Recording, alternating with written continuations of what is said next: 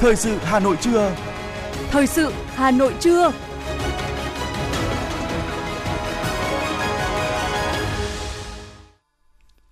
được kính chào quý vị và các bạn. Bây giờ là chương trình thời sự của Đài Phát thanh và Truyền hình Hà Nội, phát trực tiếp trên sóng phát thanh tần số FM 90 MHz.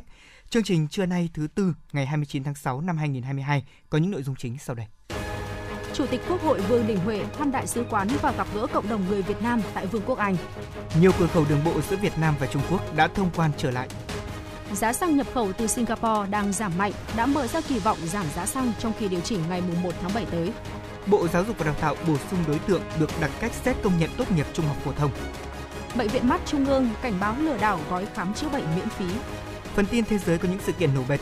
Tổ chức Y tế Thế giới ghi nhận hơn 3.400 ca mắc đậu mùa khỉ, một người tử vong. Hai đối tượng người Mexico bị cáo buộc trong vụ người di cư tử vong trong xe thùng đầu kéo tại Mỹ. Sau đây sẽ là những nội dung chi tiết.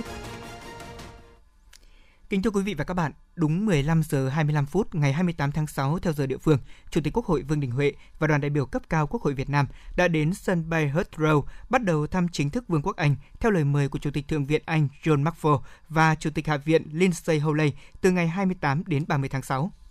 Ngay sau khi đến thủ đô London, bắt đầu chuyến thăm chính thức Vương quốc Anh, Chủ tịch Quốc hội Vương Đình Huệ và đoàn đại biểu cấp cao Quốc hội Việt Nam đã thăm cán bộ, nhân viên, đại sứ quán và gặp gỡ cộng đồng người Việt Nam tại Vương quốc Anh. Thông qua trao đổi chia sẻ của các hội đoàn, đại diện cộng đồng người Việt Nam, Chủ tịch Quốc hội Vương Đình Huệ đánh giá cao bà con đã cùng đoàn kết, hội nhập thành công tại nước sở tại. Đặc biệt, các hội đoàn hướng về quê hương qua những hành động rất thiết thực.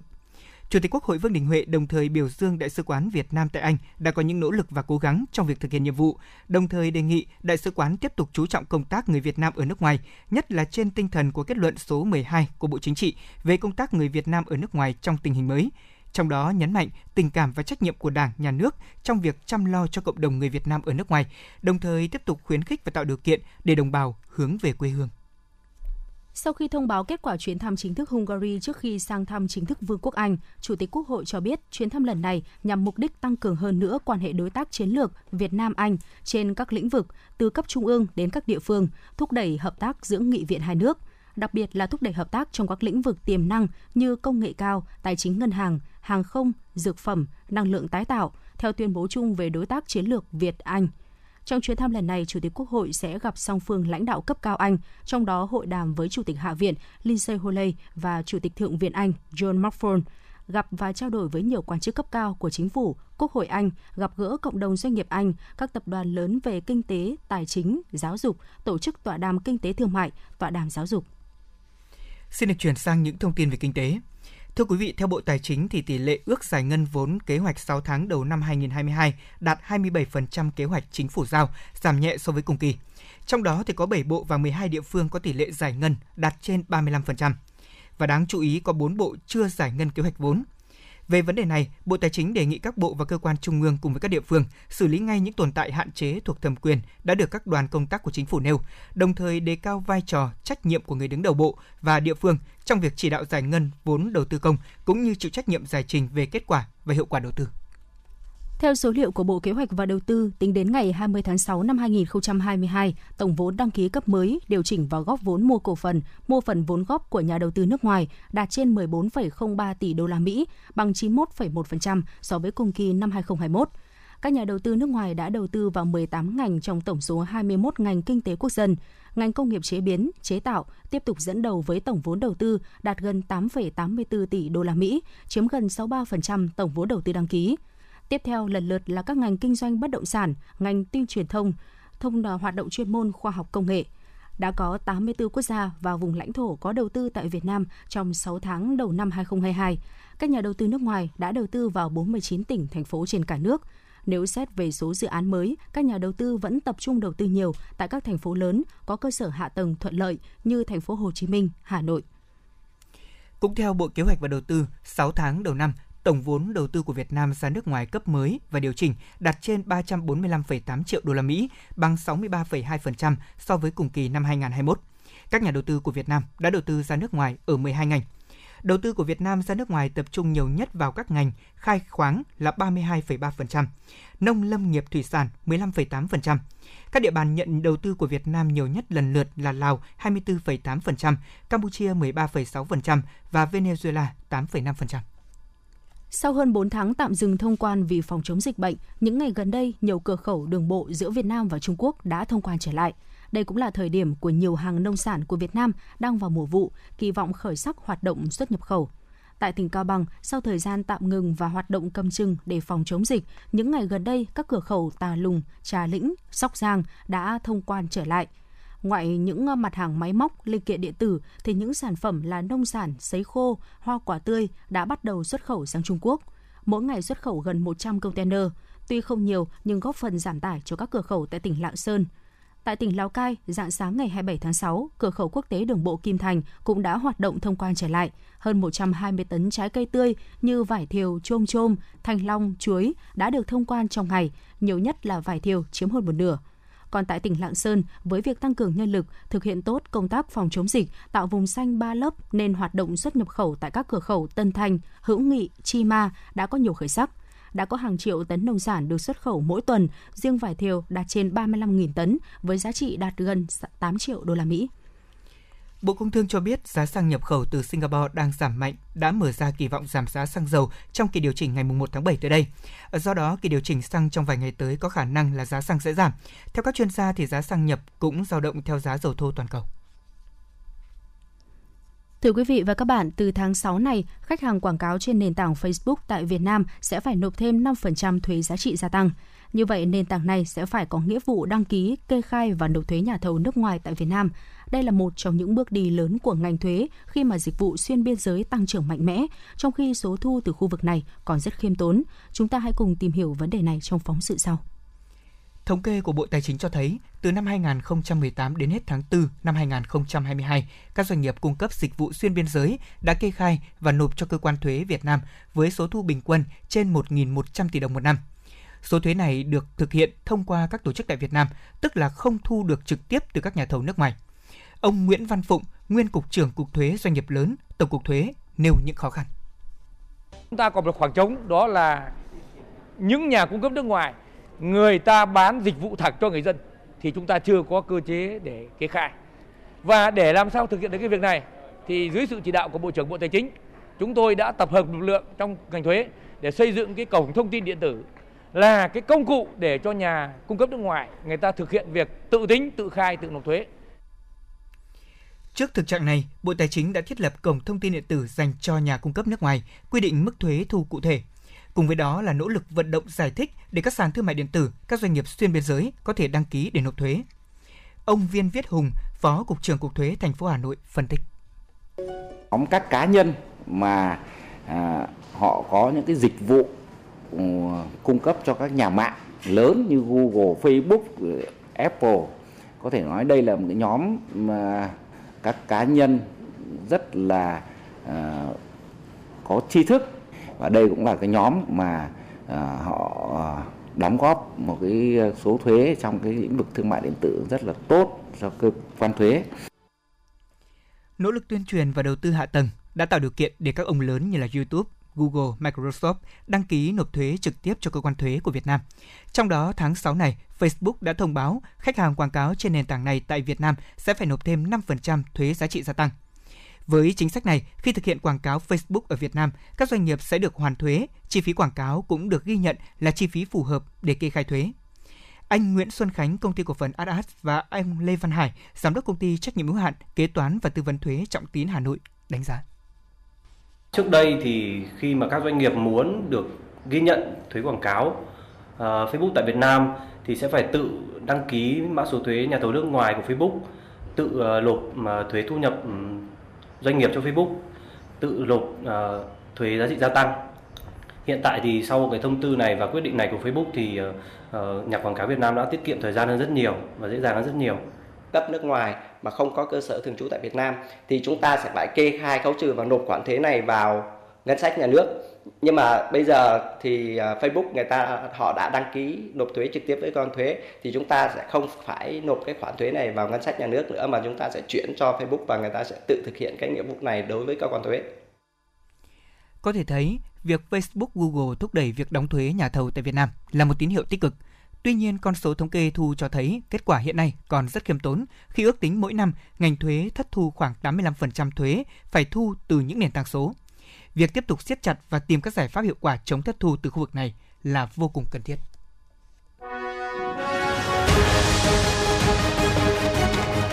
Thời sự Hà Nội, nhanh, chính xác, tương tác cao. Thời sự Hà Nội, nhanh, chính xác, tương tác cao.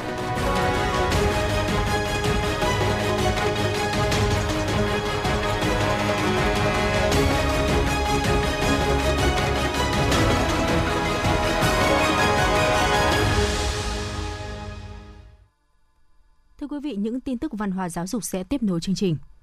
Ban Thường vụ Thành ủy Hà Nội đã ban hành kế hoạch về tổ chức giải báo chí về phát triển văn hóa và xây dựng người Hà Nội thanh lịch văn minh lần thứ 5 năm 2022. Giải được tuyển chọn và trao cho các tác giả, nhóm tác giả, tác phẩm báo chí xuất sắc viết về các nội dung, chủ trương của Thành ủy Hà Nội về phát triển văn hóa, xây dựng người Hà Nội thanh lịch văn minh giai đoạn 2021-2025. Tuyên truyền về vị trí, vai trò, tầm quan trọng của văn hóa đối với sự phát triển toàn diện, bền vững của thủ đô, đổi mới công tác lãnh đạo, chỉ đạo, điều hành, đẩy mạnh cải cách hành chính, đề cao vai trò tiên phong, gương mẫu của cán bộ lãnh đạo, nhất là người đứng đầu. Những kết quả nổi bật trong việc thực hiện chương trình số 06 của Thành ủy khóa 17 về phát triển văn hóa, nâng cao chất lượng nguồn nhân lực, xây dựng người Hà Nội thanh lịch văn minh giai đoạn 2021-2025. Nghị quyết số 09 của Thành ủy về phát triển công nghiệp văn hóa trên địa bàn thủ đô giai đoạn 2021-2025 định hướng đến năm 2030, tầm nhìn đến năm 2045 gắn với việc thực hiện hai quy tắc ứng xử của thành phố.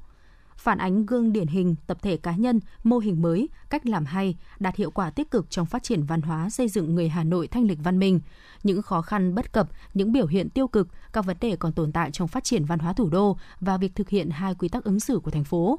Giải cũng dành để trao cho các cơ quan báo chí tiêu biểu trong hoạt động tuyên truyền về phát triển văn hóa và xây dựng người Hà Nội thanh lịch văn minh. Trao cho các tập thể cá nhân có nhiều đóng góp cho công tác tổ chức thực hiện giải. Vòng sơ khảo tác phẩm báo chí sẽ được tiến hành từ ngày 12 tháng 8 đến ngày 26 tháng 8 năm 2022. Các tác phẩm báo chí đã đăng, gửi dự giải theo quy định sẽ được Hội đồng sơ khảo xem xét và đánh giá để chọn ra những tác phẩm báo chí đáp ứng tiêu chí xét trao giải, đưa vào vòng chung khảo. Vòng chung khảo tác phẩm báo chí được tiến hành từ ngày 27 tháng 8 đến ngày 9 tháng 9. Hội đồng chung khảo dựa trên kết quả tuyển chọn của Hội đồng sơ khảo sẽ tiến hành đánh giá, thẩm định và lựa chọn những tác phẩm xuất sắc nhất để trình ban tổ chức và ban chỉ đạo giải quyết định tác phẩm đoạt giải và các đơn vị được khen thưởng. Việc lựa chọn tác phẩm xuất sắc để trao giải không nhất thiết là mỗi loại hình báo chí phải xét đủ số lượng các giải, đặc biệt A, B, C và khuyến khích theo cơ cấu của giải thưởng. Lễ công bố và trao giải thưởng báo chí về phát triển văn hóa và xây dựng người Hà Nội thanh lịch văn minh lần thứ 5 năm 2022 sẽ được tổ chức trong tháng 10 năm 2022 nhân dịp kỷ niệm 68 năm ngày giải phóng thủ đô, mùng 10 tháng 10 năm 1954, mùng 10 tháng 10 năm 2022. Sở Du lịch Hà Nội vừa phát động các cuộc thi thiết kế sản phẩm quà tặng du lịch Hà Nội năm 2022 và ảnh du lịch Hà Nội năm 2022. Theo Sở Du lịch Hà Nội, việc tổ chức các cuộc thi nhằm tạo sự bứt phá trong quảng bá, xúc tiến du lịch, góp phần thúc đẩy ngành du lịch Hà Nội phát triển nhanh, mạnh, bền vững, đậm đà bản sắc văn hóa truyền thống, kích thích các ngành kinh tế khác cùng phát triển.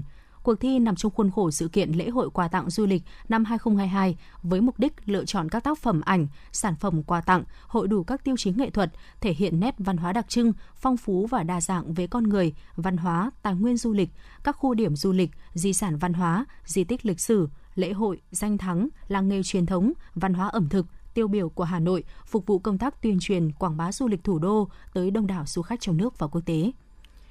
Bộ trưởng Bộ Giáo dục và Đào tạo Nguyễn Kim Sơn đã ký quyết định bổ sung quy định về đối tượng và điều kiện được đặt cách xét công nhận tốt nghiệp trung học phổ thông năm 2022.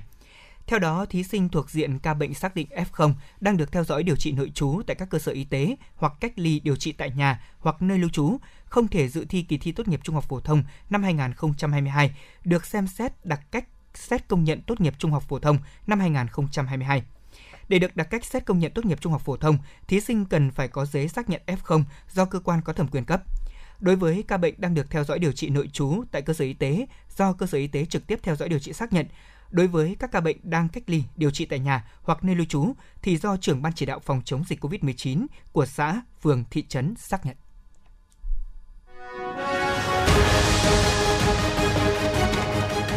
FM90 cập nhật trên mọi cung đường. FM90 cập nhật trên mọi cung đường.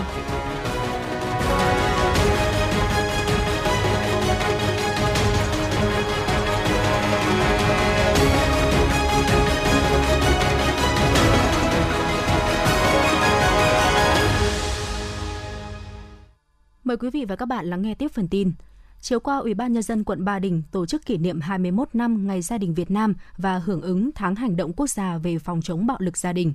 Các hoạt động kỷ niệm 21 năm Ngày Gia đình Việt Nam và hưởng ứng Tháng Hành động Quốc gia về phòng chống bạo lực gia đình được tổ chức sâu rộng nhằm nâng cao trách nhiệm của các cấp, các ngành và toàn xã hội trong công tác phòng chống bạo lực gia đình và xây dựng gia đình no ấm, tiến bộ, hạnh phúc bền vững, lan tỏa và tôn vinh những giá trị nhân văn sâu sắc của gia đình Việt Nam.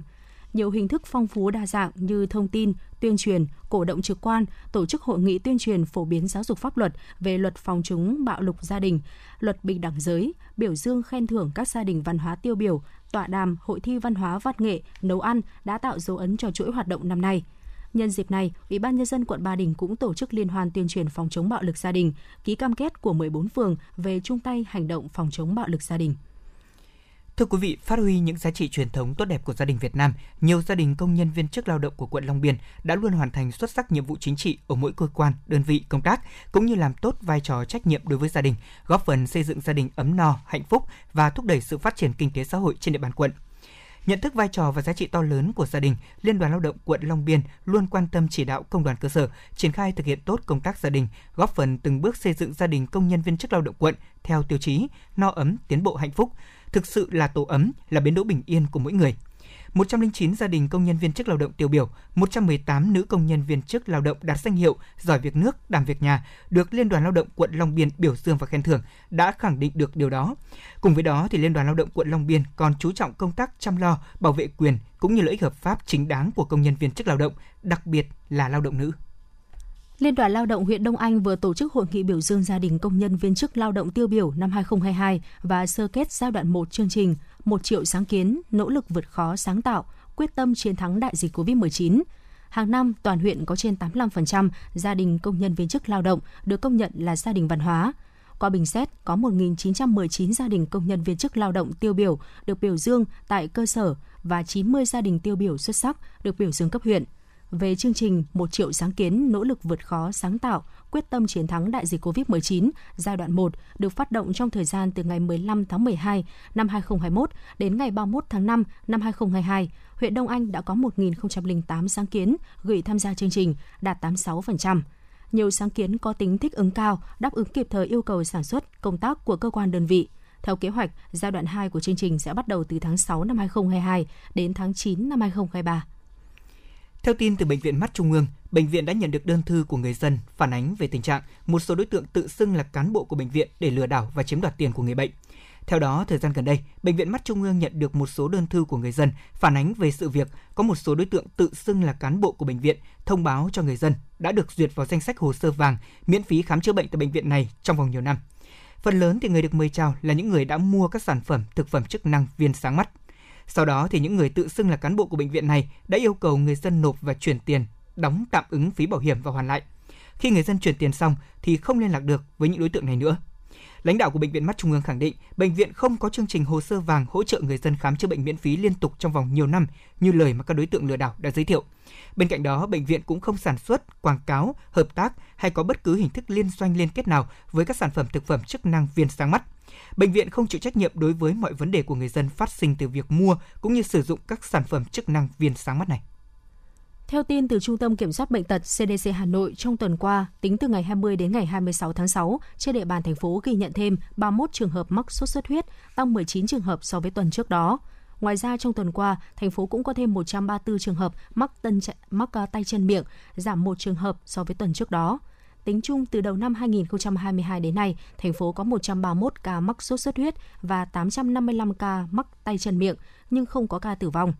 Phó Giám đốc CDC Hà Nội Khổng Minh Tuấn cho biết, bệnh nhân sốt xuất huyết và tay chân miệng hiện ghi nhận rải rác trong cộng đồng, không tập trung nên chưa có nguy cơ gia tăng và bùng phát mạnh thành dịch trên địa bàn thành phố.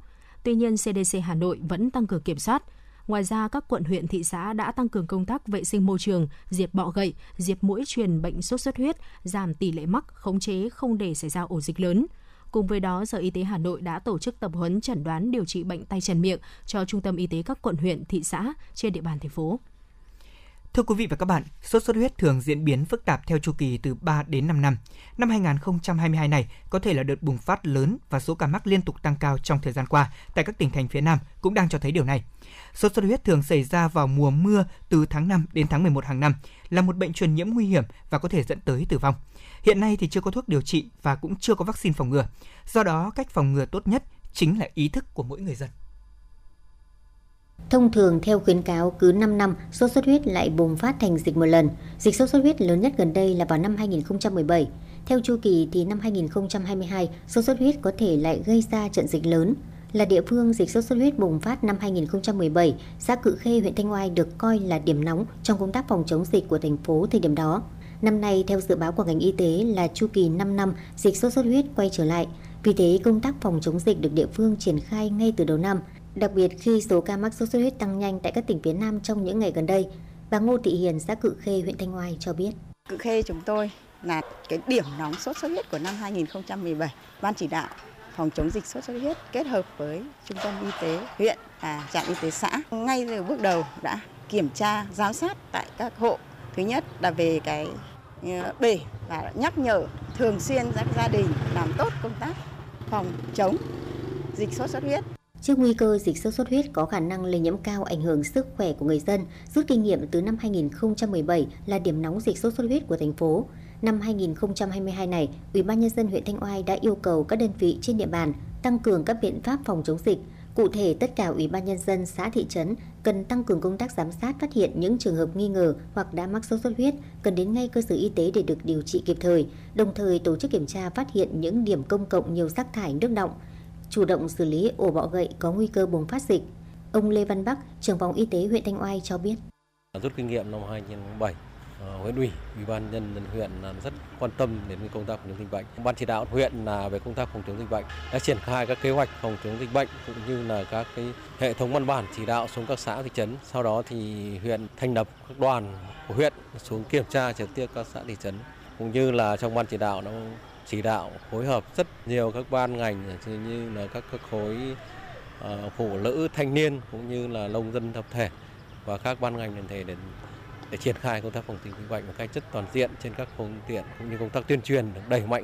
Vai trò của người dân trong công tác phòng chống dịch bệnh sốt xuất huyết là vô cùng quan trọng, vì thế các địa phương cần đẩy mạnh công tác tuyên truyền để người dân tích cực hưởng ứng, tham gia vệ sinh môi trường, vệ sinh nơi ở.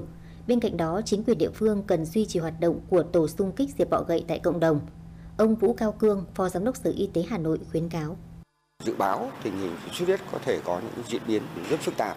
Vì vậy nên công tác phòng chống sốt xuất huyết cũng cần các địa phương đẩy mạnh, tăng cường và khuyến cáo người dân, một là diệt long quăng bọ gậy và hai nữa là diệt muỗi trưởng thành. Ngoài ra thì là cái công tác tổng vệ sinh môi trường, đặc biệt là những cái vật dụng chứa nước tại các hộ gia đình là cũng rất quan trọng để làm hạn chế tối đa việc mà sinh sôi nảy nở của muỗi truyền sốt huyết.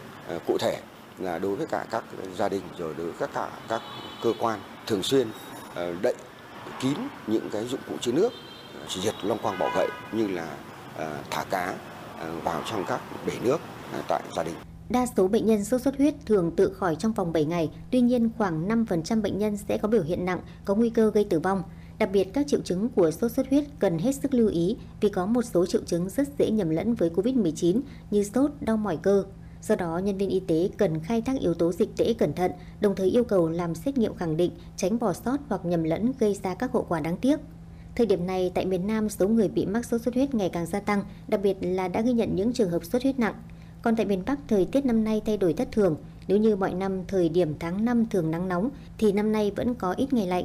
Vì vậy, có thể dịch bệnh sốt xuất huyết tại Hà Nội sẽ bùng phát muộn hơn vào khoảng tháng 7-8. Do đó, người dân tuyệt đối không được chủ quan.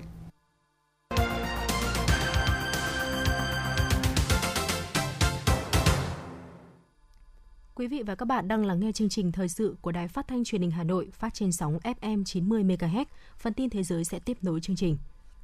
Kết thúc hội nghị kéo dài 3 ngày tại miền Nam nước Đức, lãnh đạo các quốc gia nhóm G7 đã đạt được một số quyết định quan trọng, chủ yếu nhắm vào Nga với lý do cuộc xung đột Ukraine, đồng thời một lần nữa thông qua đây để thể hiện sự ủng hộ đối với Kiev. Các nhà lãnh đạo của G7 đã nhất trí về việc thành lập một câu lạc bộ khí hậu nhằm tăng cường và mở rộng hợp tác trong cuộc chiến chống lại sự nóng lên toàn cầu, theo một tuyên bố chung được công bố hôm 28 tháng 6 khi kết thúc hội nghị thượng đỉnh ở Đức. Nhóm G7 cũng đưa ra những quyết định lên án các hành vi kinh tế không công bằng của Trung Quốc và hứa hẹn một cách tiếp cận phối hợp để đối phó với nước này. Thủ tướng sắp mãn nhiệm của Bulgaria, Kiril Petkov thông báo chính phủ nước này đã quyết định trục xuất 70 nhân viên ngoại giao của Nga vì cơ quan đặc vụ phát hiện các nhà ngoại giao này làm công việc chống lại lợi ích của nước này. Trên trang web thì Bộ Ngoại giao Bulgaria nêu rõ 70 nhà ngoại giao của Nga nói trên phải rời khỏi nước này muộn nhất là nửa đêm ngày 3 tháng 7 tới đây. Theo Bộ Ngoại giao Bulgaria, các nhà ngoại giao của Nga nói trên đã có các hoạt động không phù hợp với Công ước Viên về quan hệ ngoại giao. Thổ Nhĩ Kỳ đã tuyên bố ngừng phản đối Thụy Điển và Phần Lan gia nhập Tổ chức Hiệp ước Bắc Đại Tây Dương NATO, mở đường cho hai quốc gia Bắc Âu này tham gia liên minh quân sự do Mỹ đứng đầu. Ba nước đã đạt được thỏa thuận trên sau một cuộc gặp thượng đỉnh diễn ra bên lề Hội nghị Thượng đỉnh NATO tại Madrid, Tây Ban Nha. Tính đến sáng nay, thế giới lần lượt ghi nhận tổng số là 550.526.351 ca nhiễm và 6.353.395 trường hợp tử vong vì COVID-19. Trong 24 giờ vừa qua, thế giới ghi nhận thêm 645.106 ca nhiễm COVID-19 mới, trong đó châu Âu đứng đầu với 335.331 trường hợp. Theo Reuters, báo cáo đến ngày 27 tháng 6 của Tổ chức Y tế Thế giới WHO ghi nhận 3.400 ca mắc đậu mùa khỉ, một trường hợp tử vong. Phần lớn ca bệnh đến từ châu Âu.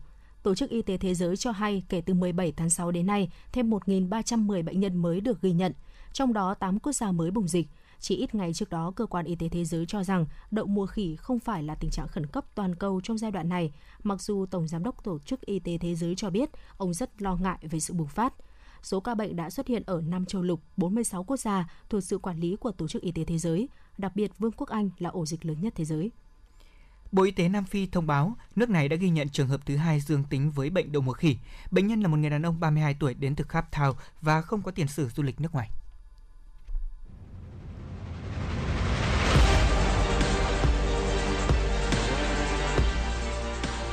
Bản tin thể thao.